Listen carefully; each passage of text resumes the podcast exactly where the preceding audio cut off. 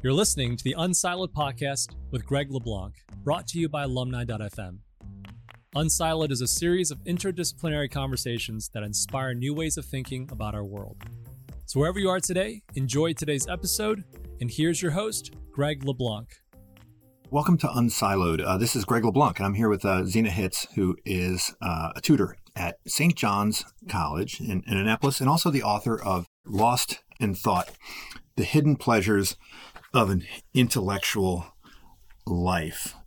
Zena, welcome. This this book uh, it's about the intellectual life, but I guess another way of describing it is, is it's sort of about learning as a profession or kind of you know learning for its own sake. And this is a little bit confusing, I think, for a lot of people because I think most people want to know what learning is for, what thinking is for, right? We want to know what the intellectual life is for. There's always got to be a for, right? There's got to be some kind of end goal. There's got to be some kind of kind of purpose. And you know, higher education, when there's debates about funding it, usually the debate is about what is the university for? How is it going to increase GNP? Right? Uh, how is it going to improve the lives of people and so forth? And you ask us to kind of examine those arguments and maybe step away from those arguments and talk about learning for its own sake. Is that even possible? I mean, does that even make sense to talk about something for its own sake? Well, I think it is one of those phrases that can be easily misunderstood. It's a bit of a tagline for something which, when you recognize it, you recognize it. And if you don't, you don't. So, in that way, it's not the most useful phrase. It's some ways the best that I can do, though, because it really is, in a certain way, defined by what it isn't so it's it's not thinking which is directed at a practical task. It's not thinking which is directed at a concrete goal. It may or may not. I mean, there may be goals within the thinking. So, say I'm thinking about a, a mathematical theorem. I'm not doing it for work. I'm not doing it to get a grade in my class. I'm just doing it because I'm interested in it. I want to know what the answer is. Now, in a way, I'm working towards a goal, but in another way, what I'm doing is from the outside kind of pointless. That's an example of learning for its own sake. I, I, I'm reading novels and I read novels and the characters stick with me and I ponder them, you know, as I'm sitting on the bus or the subway or what have you, uh, while I'm driving what's going on there? There's no reason to do that. It's not getting me anything. It's for its own sake. Another way that I would put it that's a bit more precise is to say it's for my sake. It's for my development that I do these kinds of thinking. And that kind of development, I think we've come to undervalue. I think it's really the point of education of all kinds to develop ourselves as human beings we develop ourselves intellectually the same way that we develop ourselves in art or music or athletics or any other human endeavor. But that's really what matters about it. It has, in a certain way, unfortunately for learning, all of these beneficial side effects. That is, you you learn for its own sake. If you read about Einstein, for instance, now that was a person who just wanted to figure out the way the world worked. He didn't even have a job when he was writing his i mean not an academic job when he was writing his best papers. He couldn't get a job after graduate school. He was working in a patent office but what he really liked to do was to work on his on his problems. He's trying to figure out how the world works. Along the way it's very beneficial. All kinds of things that he discovered is very useful to us in other endeavors but that's a side effect it's not the point and we get focused on the side effects and we lose track of this dimension of human development, and which is really what I'm trying to describe and defend and do some work to restore it in its proper place in our culture. In the book, you kind of summarize Aristophanes' play, The Clouds, and there's this scene where this rustic farmer goes in and checks out what's going on in the uh, thinkatorium.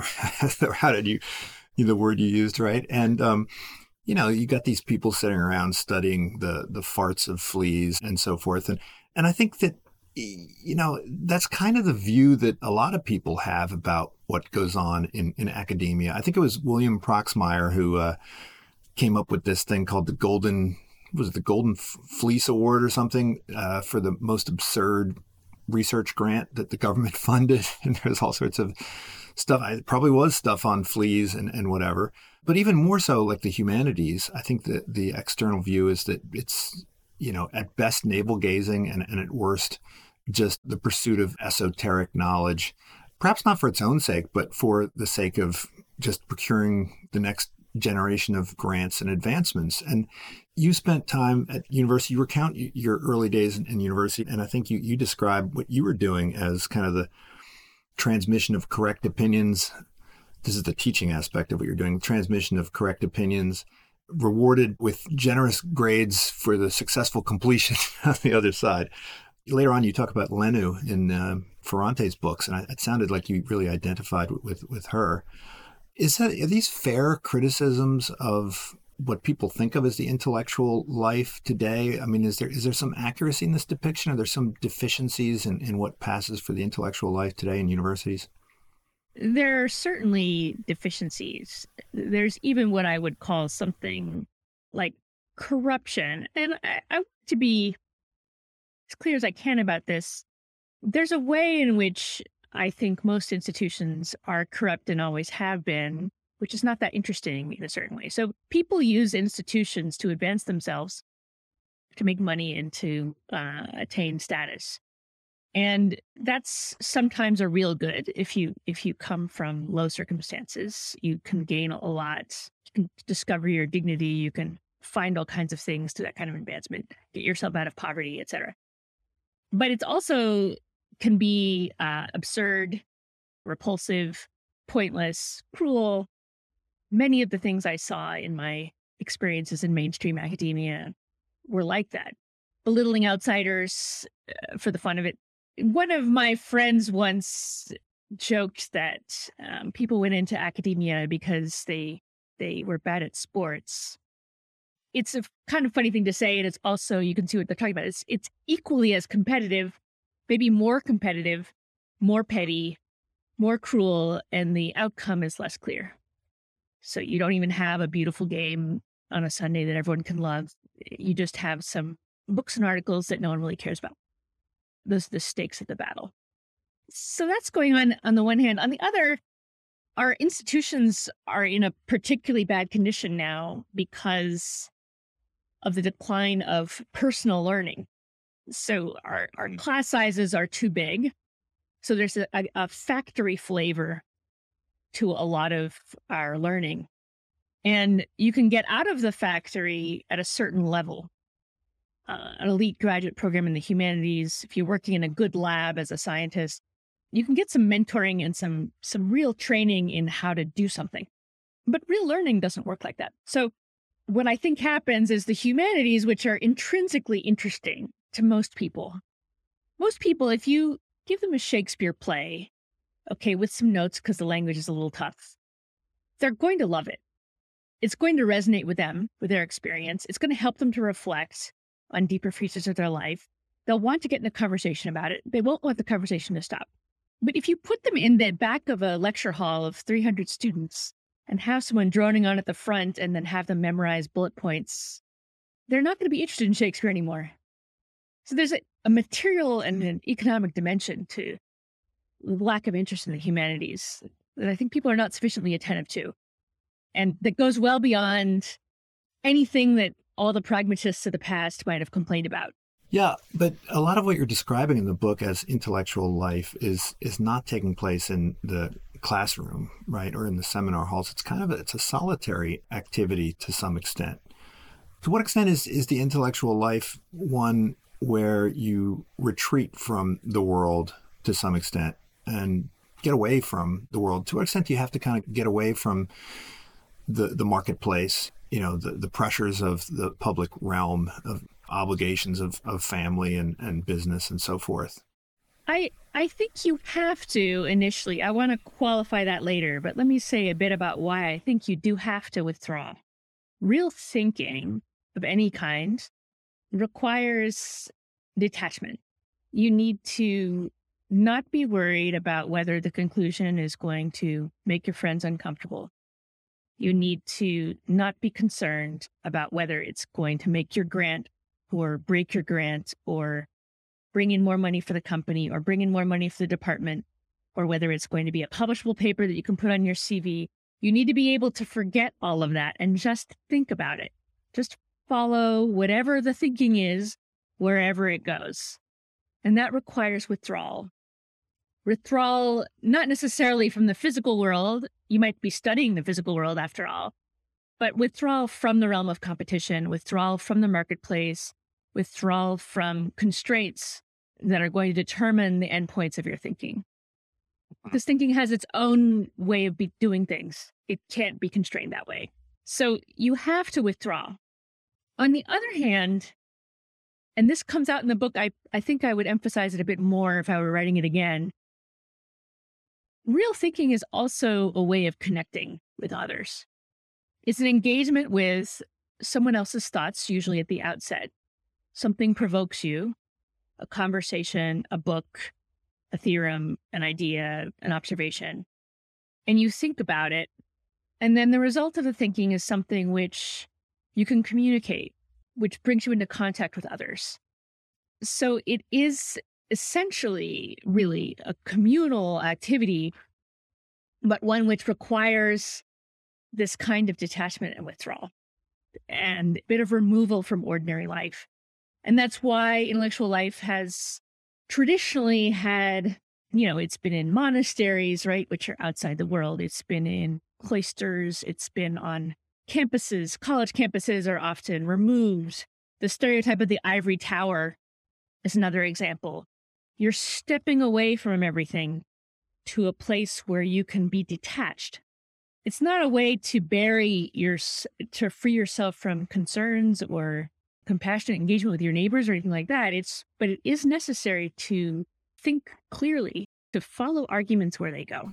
Yes, in the book, you know, you, you use example. You talk about Einstein, you talk about Gramsci, you know, you talk about Malcolm X and others that had periods of isolation from others, right, where they were able to they were pursue knowledge and pursue thinking, and yet today we we have I don't think it would be fair to say that people are spending more time with other people. If anything, today people spend more time alone than they probably ever had and have in human history, right? I mean, we have an epidemic of, of loneliness. We have a higher percentage of people living alone than we probably ever have had in, in, in human history. So it, it doesn't seem like finding alone time is really a challenge or, or a problem for most people today but it doesn't seem to be put to good use, right?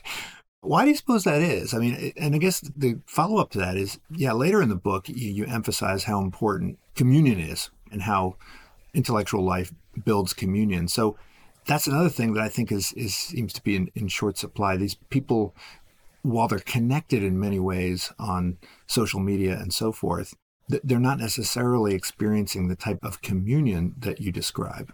So I, I think there's more than one reason mm. for that. One is that the type of aloneness that's necessary is what Pascal, the French philosopher Pascal, said was the, you know, the ability to be alone in a room with nothing. It's turn off all your devices, sit in the quiet, and what what do you find when that happens?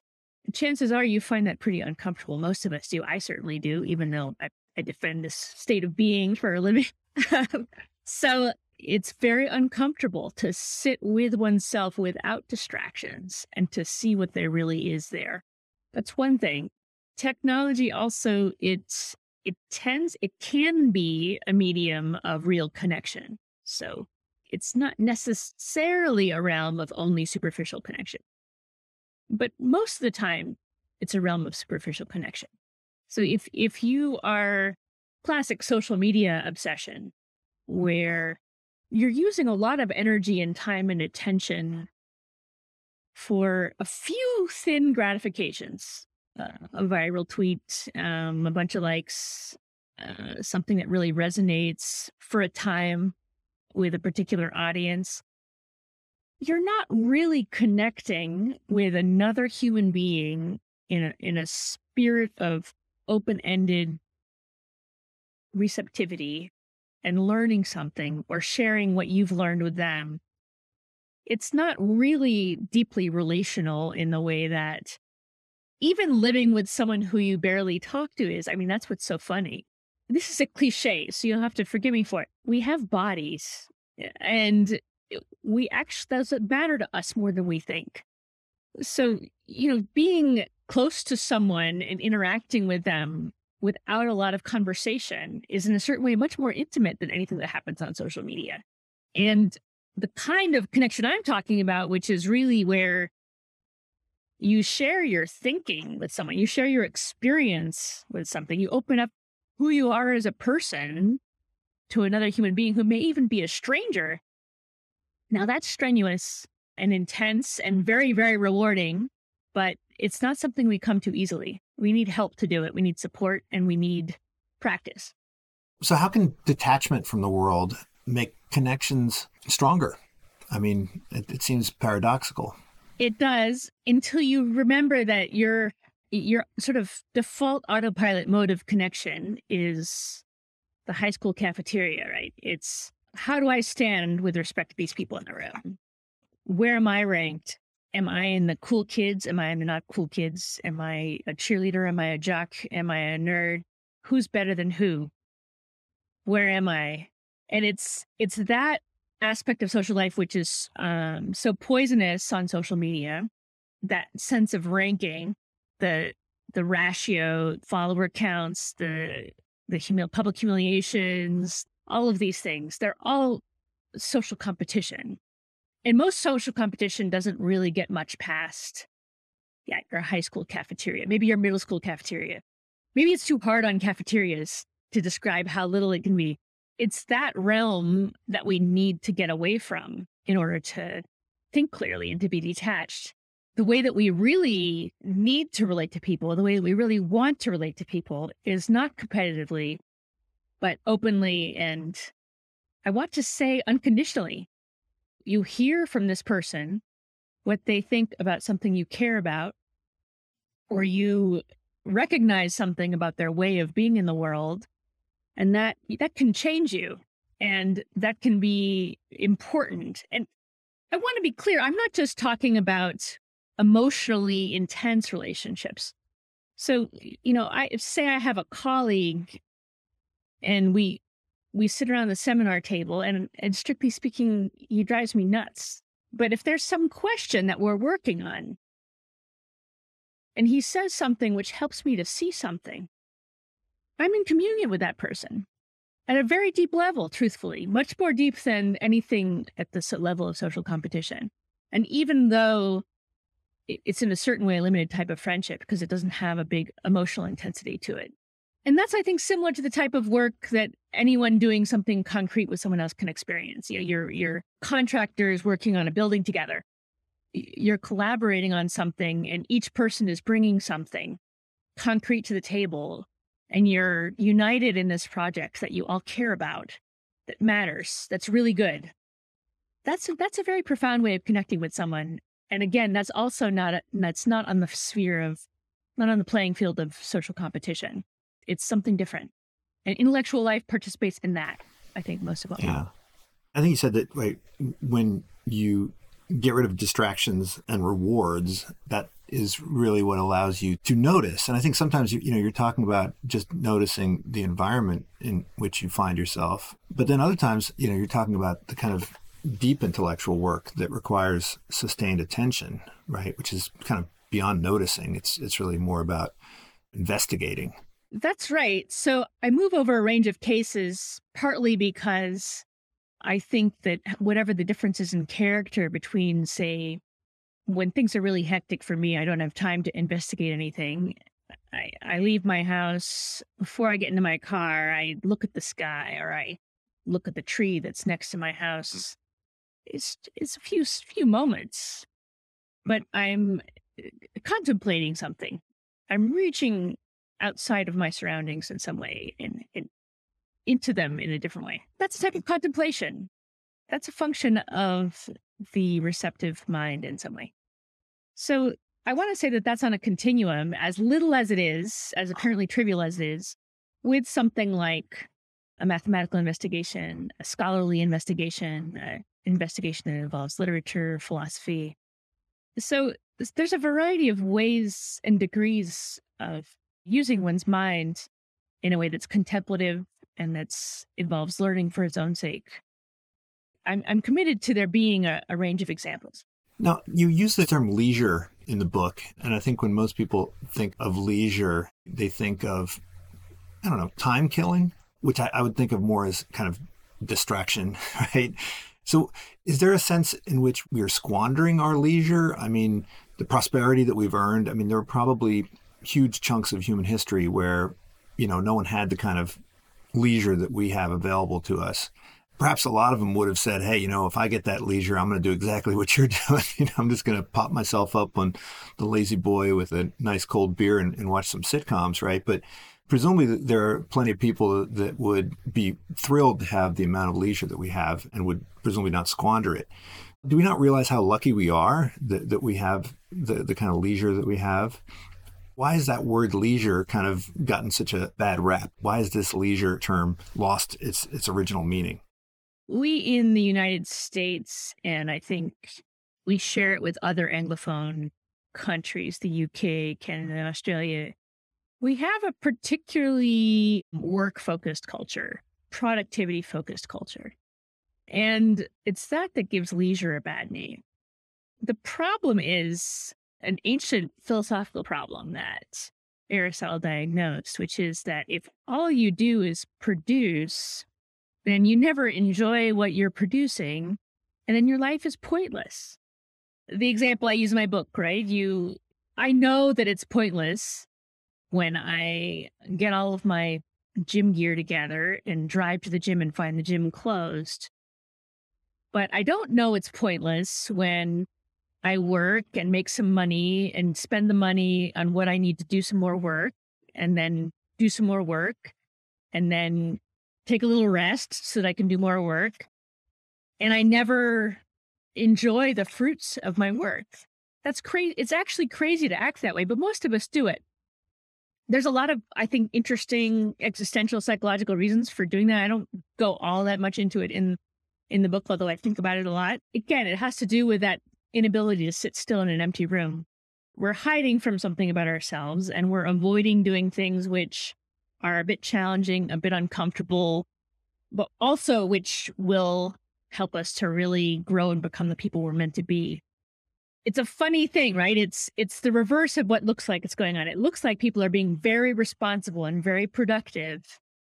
But in fact, it's easy after a certain point to be busy and productive. And it's hard to actually mm-hmm. really use your time and your attention in a way that's gets the most out of it for you and for everyone else. So we waste an extraordinary amount of time and attention. Extraordinary. And I think everyone who's faced with an existential crisis, with a serious illness or death, we, we all know that's the first thing we all notice is how much time we've been wasting, how much attention we've been wasting, and how what we would give to have some of that time and attention back to use the way that we wanted to use it. In a way, what I'm saying is is very familiar, uh, even if it's on turf that's a bit unusual. Well, you quote Augustine, and I love this quote where he says, Business is the idling of grown men. So, as a youth, he was reprimanded for kicking the ball around by grown-ups who basically did the equivalent, except they, they called it the public affairs, right? You know, politics and, and, and, business. It's just another variant of kind of kicking the ball around and trying to achieve status. Why do you suppose that is? I mean, we don't see business and, and hard work that way. I suppose what I just mentioned was maybe the deep inner reasons. We don't want to face emptiness. We don't want to do things that are difficult. But I think there are other reasons which are more immediate. That is, it's just autopilot. We just do what everyone else is doing. It's just what everyone expects. It's always easiest to do what everyone expects you to do. We all have a certain kind of social position which matters to us. And in order to fulfill that social position, we have to to do all kinds of things which everyone else is doing. So there's a certain amount of just mindless autopilot in it. Why do people go to college? Now, if you spend a lot of time in a college like I do, now, man, do I go to a, I teach at a pretty unusual college where people are maybe a little more thoughtful about why they go there. But for the most part, no one knows why they're there when they come as freshmen. They just do it because everyone, everyone they know does it. You know, and then what, what are you going to do? You graduate, you get a job. Why? Well, that's because that's just what you do. And people might think you're crazy if you say, well, you know, I, I don't really want to go on the career track right now. I think I'd rather work at a bar in the Caribbean. People would think you're nuts. You might learn a lot doing that.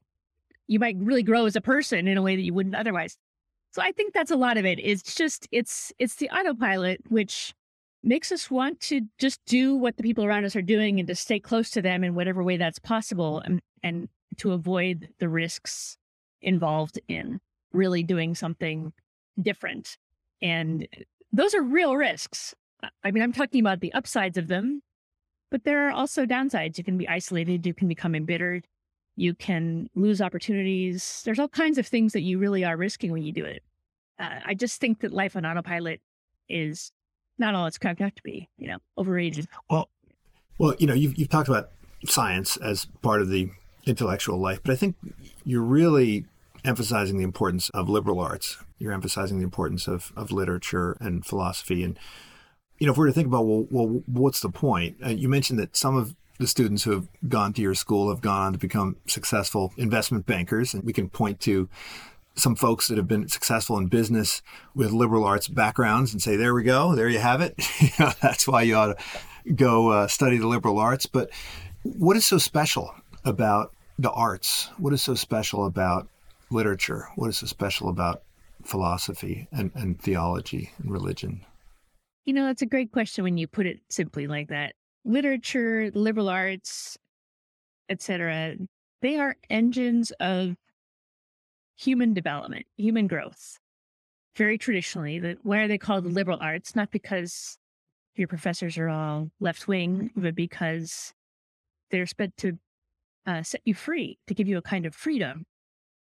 And among the freedom that they give you is freedom from that kind of autopilot I mentioned. Now, how do they do that? Because you enter into other worlds, you enter into the minds of other people, people of the past, people from different cultures or countries or social classes, people from a, a vast variety of times and places. When you think about it, it's completely astonishing that you can, through a book or a conversation, inhabit the experience of any other human being, living or dead. Now, you might need a translator, you might need uh, some help with some words, but you can inhabit that experience. Now, all of that experience is a wealth of possibilities.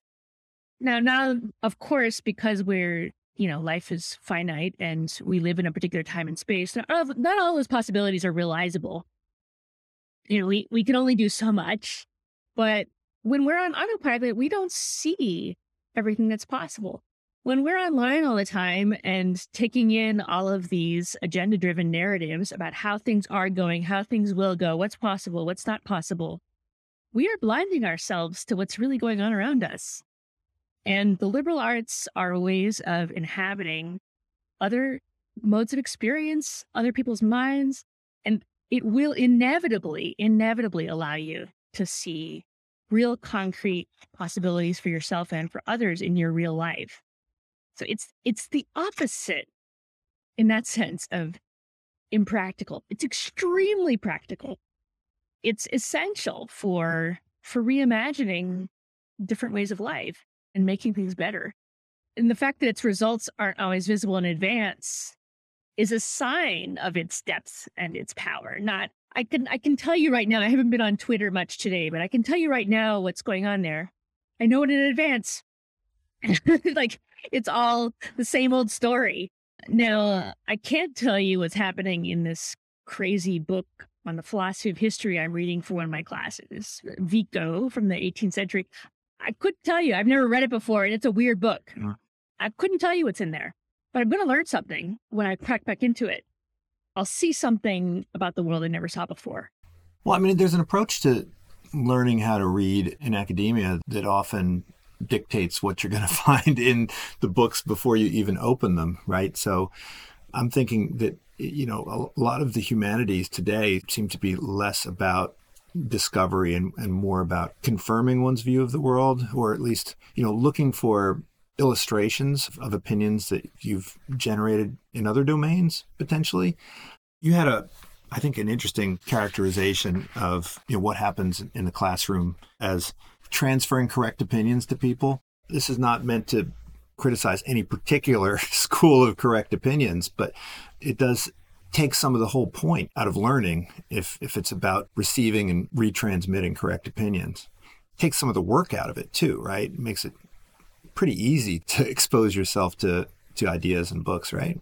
There's a lot of dimensions to this problem because on the one hand there's the problem of the correct opinion, the opinion that you know in advance. And that's something I think it's common now. It's again almost a cliche to complain about that on the left. That is whatever's called woke culture, where you know it's decided in advance what you're supposed to think, and then you're tested on how well you think it. But of course, the the conservative circles that I know about are doing something similar. They're mm. building communities where people think this more or less the same thing. And you know the right things in advance, and so on. But there's something more than that, which happens even in a strictly speaking, open minded conventional classroom. I mean, the, the kinds of classrooms I used to teach in, you present a point of view, or maybe you present two conflicting points of view, and then you ask the students for their opinions. And their opinions, in a way, you have to do that because you want to respect that each person in that class is doing their own thinking and starting from somewhere. But the opinion is just where you start. You've got to abandon your opinion if you're going to do any thinking you've got to leave your opinion at the door and go inhabit someone else's mind for a while and then see what you think. And I think that we we've really and again, I think this is partly the economies of scale and education. We've got to stop relentlessly focusing on opinions. Opinions are really not where learning takes place. Opinions are like epiphenomena. They're like what's left over after your thinking has, eh, you know, after you've stopped thinking or before you started thinking.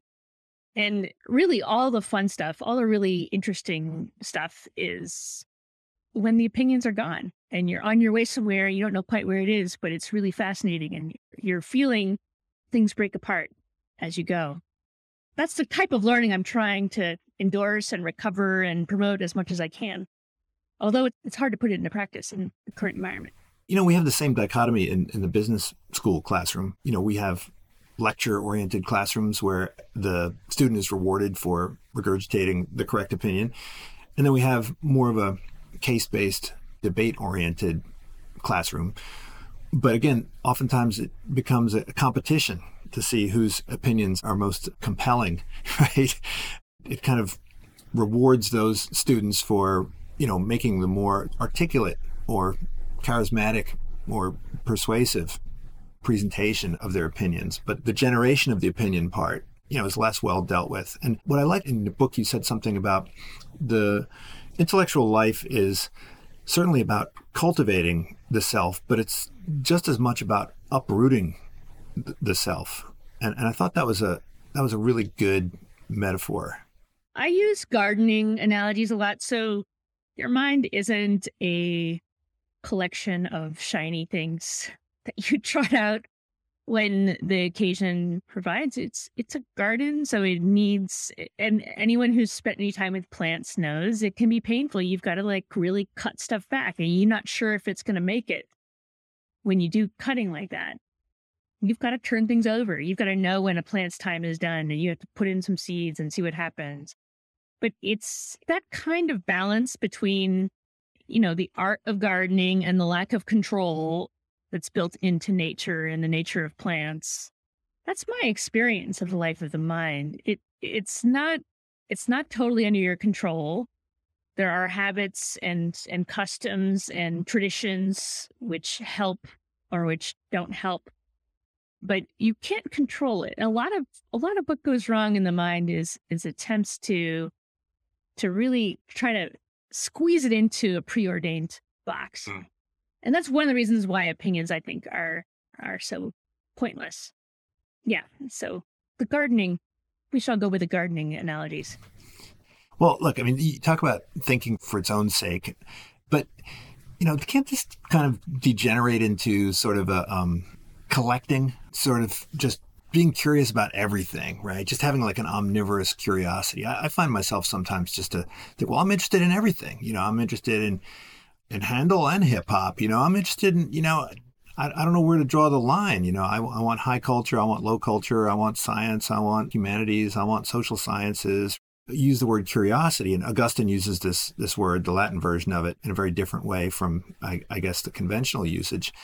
You know, is, is there a danger of being, you know, lacking discrimination when it comes to pursuing knowledge? I think it's a bit delicate because, on the one hand, th- there's something acquisitive about the curiosity you're describing. So I don't know if you've ever seen these things from the 19th century. The cabinet of curiosities, right? You've got a little bit of this and a little bit of that. There's a shrunken head from the South Pacific, and there's a, you know, a little bone from here, and there's an artifact, and there's a taxidermied bird. And on the one hand, you don't want to trivialize what the objects of knowledge or the objects of inquiry. You don't just want to collect them like stamps. On the other hand, in my experience, that kind of curiosity, that kind of acquisitiveness can often be a part of a robust intellectual life. So you can have a certain love of certain kinds of facts, certain kinds of intellectual dramas, certain kinds of lists you can love catalogs, you can love variety, and that can all be a part of you're really thinking about something and, and exploring the world. The the question is about which, you know, what's subjugated to what. So are you collecting all this stuff to impress people at parties, or are you collecting all this stuff because you never know what little piece of information, what little word, what little insight, what whatever it is, you never know when that's going to be useful for some thinking. I mean, I think about libraries this way too. I think libraries are not always well understood. You know, you can have a book in a library, it can sit there for decades and no one can use it. It should still be there because in some moment, that book is going to be exactly what someone needs to do the thinking that they need to do. So it, it thinking has a different kind of economy than other things. And it it, it you need to have a kind of gratuitous excessive interest in things because you don't always know in advance what's going to be useful. On the other hand, you can get into this thing where it's all about show, it's all about entertainment. You know, you can diminish it to entertainment or to show. And that's that's not the fullest kind of intellectual life. But in my experience, people move pretty quickly between one side and the other. So I think a lot about nine year olds, you know, who they know everything about Hurricane Alley and the 17 species of penguin. And in a certain way, they don't know anything, right? How do they know? They don't know any of that stuff is true. They just heard it somewhere and they, and they memorize it. On the other hand, there's something in it which I think is there's some kind of hunger for understanding that's behind that that I think is really important and, and worthy worthy of honoring and cherishing.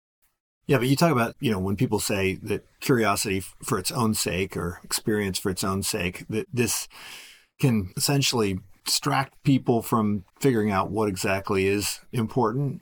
And I remember a couple of examples you use about how people will ignore the, the beauty in their backyard in order to seek out, you know, Mount Kilimanjaro. And and I thought, well, part of it is because they want to put it up on their Instagram. Part of it is because they want to be able to brag about it to others, the, the love of spectacle that you talk about. But it seems like part of it is even if those people didn't exist, maybe they exist in as imaginary observers, but but people when when they're pursuing these exotic things, they're they're they're doing it because their self image to some extent is dependent on thinking that they're doing these wild, you know, crazy things. I, I think that's right. So it can be a self image. It can even, I mean, it's not limited to the age of Instagram, as the fact that it's emerging in Augustine, you know, from the sixth century AD shows. Or it was an example I was talking to a student about today in in Dante's Inferno. You know, Ulysses is seen sort of you know, he makes it home after that long journey of 10 years. And then he goes out again. He just wants to see some more stuff. And that you can see that there can be a point where there's something really empty about it. Just the same way that is if if you if you know people who, you know, they've got it's not just Mount Kilimanjaro, it's you know, they've also been to Machu Picchu and then they've also been to you know, they go to all the most trip after trip to the most beautiful place in the world. And eh, you start to wonder what they're really taking in from all this. Like what's where's the learning that's taking place you know is it just a very expensive very elaborate form of netflix or something you know it's just stuffing your stuffing your senses with experiences that that feel in some way like learning but you're not actually growing and again, there's discernment here because in young people, I think stuff like that is more useful. You know, you can be a time in your life for exploration. And sometimes people don't do it when they're young, so they have to do it when they're older, but it's time limited. That kind of mm-hmm. let's just see what experiences cross my way without direction. And at some point, you need direction to grow.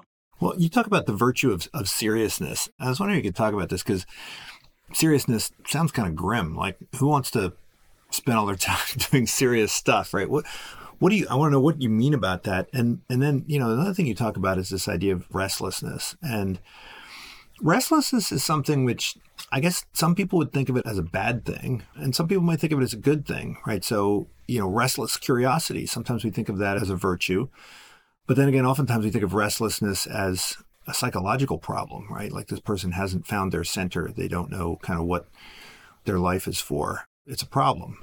So are there are there different types of, of restlessness, right? Some which can motivate you towards good things and others which are kind of a, a I don't know, diagnostic of some inner problem? Yeah, I think there are different forms of restlessness. I I think I was trying just now to to suggest that. So there's the restlessness of Ulysses or the restlessness of the decadent world traveler, which just you know, you don't even know what they're getting mm-hmm. after the the 12th trip to the 13th exotic location, you don't quite know what they're getting at anymore. Then again, there's also restlessness where it's restlessness in a direction. That is, it's restlessness to grow more. And that I think is good because we're never finished. There's never a place of perfection where we're supposed to rest. The mm-hmm. virtue of seriousness is the desire for more that goes in a direction. So it's more depth, more reality, more understanding. It's a bit hard to be concrete about it. I, you know, it's one of those things where you, you know, you know it when you see it, and it surprised me a bit when it came up in the book. I wasn't, I wasn't expecting it to. I wanted to talk about curiositas, the Augustine term, and and this intellectual life as entertainment and then I I realized I needed to talk about what what the alternative was. You know, my example was someone like Dorothy Day. She read books about the she was a middle class person. She read books about the poor and then she wanted to be with them. She wanted to get to know them. She didn't just want to volunteer. She wanted to actually live a life of poverty.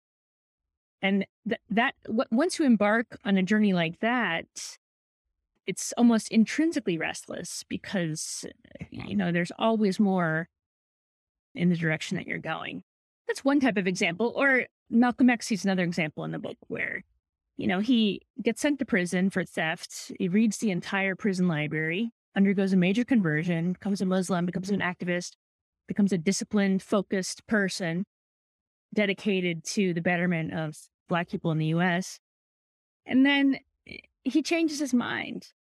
You know, he decides that the people that he's joined are not good and that he needs a broader, more humanistic kind of approach. What does it take for someone like that, who's very famous and very well placed, to change their mind? It's got to be that they're always pushing at the boundaries. They're always looking for something more. They're always pushing their imagination a little further. And that kind of restlessness, I think, is good. That's the kind of restlessness of seriousness, where you know, you maybe you sit with something for practical reasons, but you always wonder what more there is.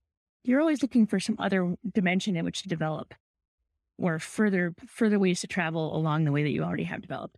Now, you know, there's that famous quote by Teddy Roosevelt about the man in the arena. That seems to encapsulate a very American view of virtue, which is if you're on the sidelines reading books, you're not actually impacting the world. Of course, Teddy Roosevelt read a lot of books. and, you know, Malcolm X and Doris Day, you know, they didn't sit around and just read books all the time. So, you know, is there, I don't know, some virtue in balancing one's life of the mind and, and one's kind of life in, in the arena, so to speak? I mean, I spent all I spent all my time kind of reading, teaching, reading, teaching, reading, teaching, and and you know, I wonder, hey, where where is that arena? I mean, is the university an arena, or I don't, I'm not really sure if it is or it isn't. I'm going to stick my neck out and say that the arena is with people and the real goods that people have, the real needs that people have. That's the arena. So I teach in a little tiny school where we read a bunch of books that officially no one cares about anymore. I'm in the arena because I can see that my students need this type of learning and mm-hmm. there's various things I can do to help them. So it's very nitty gritty and concrete. It's not, there's nothing sidelines about it, really. Now, there's different degrees of sideline. I mean, there are people from countries which are really being so my students are from countries that are torn by conflict or have really serious issues and they want to go back and do something to make people's lives better. Now that's also in the arena, but I don't really know that it's more in the arena than what I'm doing. We're all given, a, we all have a certain trajectory in life. Something Cardinal Newman said, you know, we're, we're a link between persons that web of connections gives us certain opportunities and certain obligations. And it's easy for us to pretend those don't exist, especially in the social media world where everything happens on equal footing. You know, there's some stupid scandal, you know, there's celebrity gossip, there's a war in Eastern Europe. It's all on the same footing. And then, you know, it's your friend dying of cancer. That's all on the same footing. But it's not it's really not on the same footing. So, so part of what the intellectual life is there for, it's it's not the only way to do it, but it's one way to do it. It's to to keep ourselves in the reality where we really are and connected to the people to whom we really are connected. And I think if, when we do that, we are in the arena. And a lot of times when people say, and I think this is true for myself, when I, I had it a, I've got to be in the arena moment. In fact, I remember being at a panel. I was a grad student in Princeton, and uh, the World Trade Center had just been attacked, and there was this panel on the war in Afghanistan, and they invited people from all over the spectrum. Expected there'd be controversy. There was no controversy. Everyone wanted to go to war in Afghanistan, including the pacifists. Everyone wanted to go. And then one of the guys I remember said, you know, there's a time to stand on the sidelines, and he gives the Teddy Roosevelt quote, you know, and there's time to be in the arena. I was like, yes, that's what I want. But you know what I think? I think I wanted more like what the song in Hamilton is, right? You want to be in the room where it happens. You want to be in the place where uh, the people who sound important and seem important are functioning. That's not the same as the realm of action. And and you can waste a lot of time these days pretending you're in the center of things and ignoring the people with whom you are actually in a network to whom you can actually do some real good and for whom you can do some real good. I just think we we just need to always be trying to to see that clearly, and it, it's it's constant work. It's easy to lose track of. Now, look, you you to some extent kind of stepped off the the treadmill, so to speak, when when you you left one type of academia and entered another type of, of academia. In the book, you, you talk about that process and kind of how you made that decision. Isn't that some in some sense kind of stepping out of that arena? Did you feel at any point that you were leaving this where all the competition was happening where all the action was happening? And was there any concern that you would then somehow render yourself no longer part of the conversation? It definitely felt that way. And i think plenty of people around me thought that i was you know because i i didn't just go from one part of academia to another immediately. I spent three years in a religious community in rural Canada. I was really nowhere as far as the world was concerned. You know, and I left my job, I sold my furniture. It was a very, very remote and humble form of life for someone like me And three years is, it's not a super long time, but it's also not a really short time. It's substantial. It definitely felt like I was stepping away from the realm in which my talents were thought to be most useful, which was high end academia, stepping off the high career track, losing access to wealth and prestige of a kind that might be leveraged for one thing or another. Um, I, you know, at the time, I really had to do it. Anyone who's been through a really serious early midlife, mid midlife, late midlife crisis knows that sometimes you really just can't keep on doing what you're doing anymore. It becomes psychologically almost mm-hmm. impossible. And that was the situation I was in. So I, I could not do it anymore. It felt totally meaningless. And I needed to be in a space where I could really think clearly about my life and what mattered about it. And I found that. So, and then I think truthfully looking back, I think I entered the arena. Mm-hmm. It, didn't look that way, but I, I think I was preoccupied with a bunch of stuff that didn't really matter very much. And it, it took those three years of being in a way of life that was very concrete, very directed at particular people to understand how how exactly my talents and my gifts and my education and so on would best be used. It looked from the outside like leaving the arena, but from the inside it felt more like going into it, becoming real, doing something for real. Well, you mentioned that at one point you you decided that you needed you needed a religion. Yeah. and I mean, that's not a typical you, you know conversion story. It seems very pragmatic. It seems very I don't know William James esque, or maybe even Pascalian to some degree, right? Why did you decide that, that you needed a religion? And, you know, is this something you would advise people? Could you write a kind of a self help book, you know, how to. How to become religious, you know, in four easy steps? You know, I actually don't know whether it is so uncommon. I think there are people, it's a bit more, a bit unusual for a single person, more common for someone you know, you have kids and you're like, geez, we've got kids now. We need a religion. What are we, what are we going to do?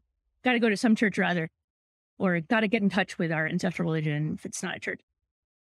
Uh, so I don't think it's that unusual. It was maybe a bit unusual for someone who's who's supposed to be this big intellectual. You know, I'm supposed to stay up all night reading Thomas Aquinas and be persuaded that the Christian God is real, and then you know coming out so for me, it wasn't like that you know, I I felt an affinity with religious people from the time I was in college. I didn't grow up around people with religion. No one in my family had any religion. All of my grandparents are atheists.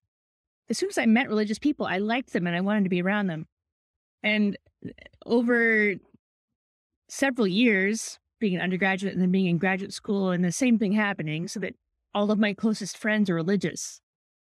Something said, something in me said, well, this is ridiculous. Like, why don't you take seriously what this means and figure out how to be an adult about it and not just kind of uh, drift? So that was the kind of decision it was.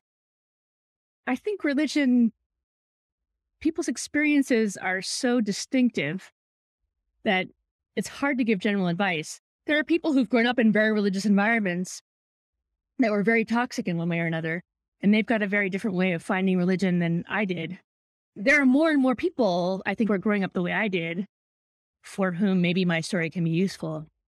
Um, but in my generation, it was pretty unusual. Most people grew up with more religion than than I did. Well, I, I think certainly in large parts of contemporary academia and in the intellectual world, the idea of you know the intellectual life and the religious life, those two would, would seem in many ways to be in conflict. Why do you suppose that is? It's social class. So, in our culture, religion is for working class, lower class people. And the higher you go, the less religion you have, uh, the fewer commitments your religion requires of you. So I, I think it's it's something I think about sometimes. It's the unspoken obstacle to diversity, which is supposed to be this thing that all the universities want.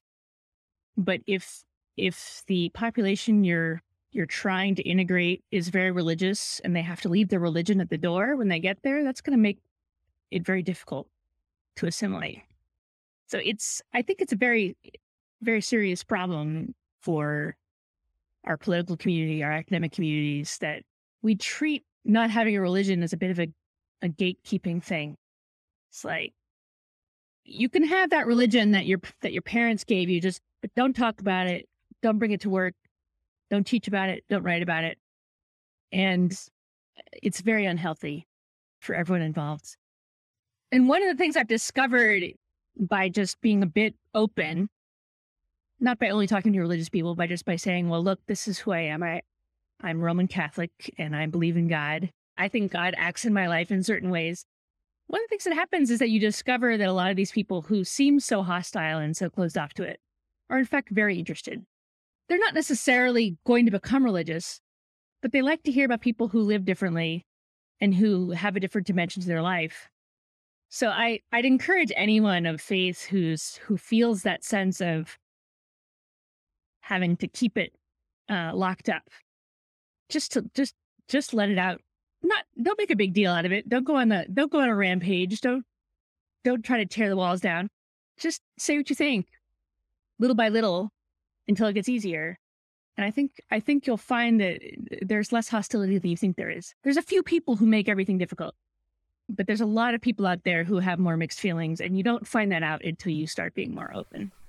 Now, you do a particular type of teaching that's very labor intensive, let's say. Difficult to scale is what we would say in, in, Silicon Valley. You teach in the seminar method, very small classes, lots of kind of hands on instruction. This is sort of disappearing in, in large universities, or certainly disappearing in those areas where, you know, in the classes that people actually want to take. If it's a small class, that's usually because nobody wants to take it, right? At a big university. And I'm at a university that's pretty well funded, that has lots of resources, but I think our deans and provosts would say there's just no way that you could ever run an educational institution the, the way you describe. Um, is there a way that we can take this method of instruction and, and, and scale it? You know, I always think that my job is not to teach people as much as it is to teach them how to go and teach each other, because that's really all I can do. I I didn't write a policy educational policy book for a reason. I I don't have that kind of expertise. I just try to relate my experience and then hope that someone can use it to help figure out how to do something else. So I have a couple thoughts. One thought is you can have that kind of intimacy and cut other kinds of expenses. So, you know, I, I started a nonprofit last year where we have um, great books, non-credit adult education online. So we've uh-huh. we've cut out all the accrediting, administrative, grading, etc. aspects of teaching, degree granting organizations. You cut yourself free from all of that. You don't have a campus. You use Zoom. You keep the group small. That's one way of of scaling up. Now, we don't charge anything we're still we're a charity organization. We're supported by philanthropy and by donations of our readers. So I I think honestly, there's not going to be a real a, a real way to scale it until there's a bit of a a change of heart as to um, what a nonprofit institution is for. It's to support stuff that can't survive in the market, and we we treat nonprofits like businesses, and there's some common sense reason to do that. I mean, there's no reason you don't want to waste money. And if you can pull in some money, that's good. I mean, I'm not not hostile to basic business principles, but it goes back to Adam Smith, who said the reason why you need education is because the division of labor diminishes human beings to the point where their lives are worth essentially. And so you need to you need to support education and it can't be supported by the market. It has to be either a public utility or it has to be supported by philanthropy. I just think that's the answer. And I, I don't think that beating around the bush and and cutting compromises is going to be enough. We're in a quite serious situation, our educational institutions, I think. Eh, I think it's very grave. And we have to be willing to rethink things which really seem obvious. And among those things are, you know, what what's a nonprofit institution for? What's a public institution for? We've we're so accustomed now to public institutions pouring money into private companies that make tons of profit. Eh, we we don't we don't remember the distinction anymore between what's really a public good that needs independent support, philanthropic support, state support, and an organization which can really run on its own fuel and doesn't need support from the outside. It can sink or swim in the market, and that's healthy and good. So that's the kind of thinking I'm trying, however fruitlessly, however quixotically, to to restore. Well, well, some would argue that universities do support activities that can't survive in the market, namely, you know, a lot of research that often doesn't get read or, you know, doesn't really go anywhere, but it serves the purpose of, you know, providing the fuel for competition for status within the different disciplines. Maybe is there a way that we could kind of reduce the intensity of that status competition and free up some resources for kind of more more teaching in, in our universities? I think there is. I I do believe in research, but I think it has a, a much too central role in our university. So I think it's it's healthier for research to have it be a bit more marginal. If it's if it's the main thing you're supposed to be doing, if it's the source of all your status and all your compensation and all of these things, then you're you're going to have all these incentives to produce more and more of it. And there's only so much that anyone can read and use. And research only matters when you read and use it. It it, it doesn't a database doesn't mean anything unless someone uses the data. And certainly in my fields, uh, in philosophy, there's much more literature than people can read.